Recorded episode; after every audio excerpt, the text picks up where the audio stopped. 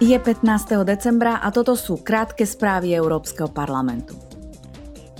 Sacharovovú cenu Európskeho parlamentu za slobodu myslenia za rok 2022 získal statočný ukrajinský ľud zastúpený prezidentom, zvolenými lídrami a občianskou spoločnosťou. Pri slávnostnom odovzdávaní ceny včera v Štrasburgu predsednička Európskeho parlamentu Roberta Mecolová uviedla – boli sme svedkami obdivuhodného vzdoru obyčajných občanov, ktorí sa obetovali, aby zdržali kolónu tankov. Starších občanov, ktorí sa postavili tvárou v tvár miestnym ruským jednotkám, pričom ich zbraňou bola len hrdosť. Odvážnych žien, ktoré boli nútené rodiť v podzemných staniciach metra. Pre týchto ľudí znie odkaz Európy jasne. Stojíme pri Ukrajine, neodvrátime zrak. Ukrajinský prezident Volodymyr Zelenský, ktorý vystúpil v pléne na diaľku z Kieva, povedal Je to veľká česť. Pozdravujem vás mene tých, ktorí bojujú, ktorí sa zasadzujú za Ukrajinu, za slobodu.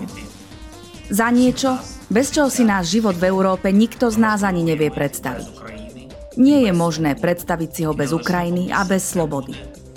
A to nie len preto, že by to bolo jednoducho nesprávne, ale aj preto, že každý pokus pripraviť Európu o Ukrajinu a o slobodu vždy bol aj bude zločinom.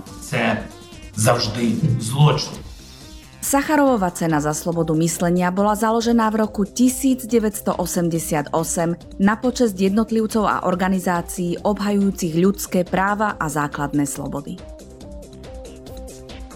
Dnes v Bruseli zasadá Európska rada. Európsky parlament včera v Štrásburgu vymenoval priority, ktoré od tohto zasadnutia očakáva. Predsednička Európskej komisie Ursula von der Leyenová v rokovacej sále parlamentu hovorila o zelenej transformácii. Konkrétne uviedla. Podpora prechodu na čistú energiu je správnym krokom. Ak ho aj urobíte správne. Transparentne, v duchu spolupráce a spôsobom, ktorý zaručí rovnaké podmienky. Takže by to mali byť preteky s časom a nie preteky medzi sebou navzájom. Mali by to byť preteky smerom na vrchol a nie smerom nadol. Počas samitu v Bruseli sa hlavy štátov a predsedovia vlád zamerajú na najnovší vývoj ruskej vojny proti Ukrajine a na to, ako tejto krajine ďalej pomáhať.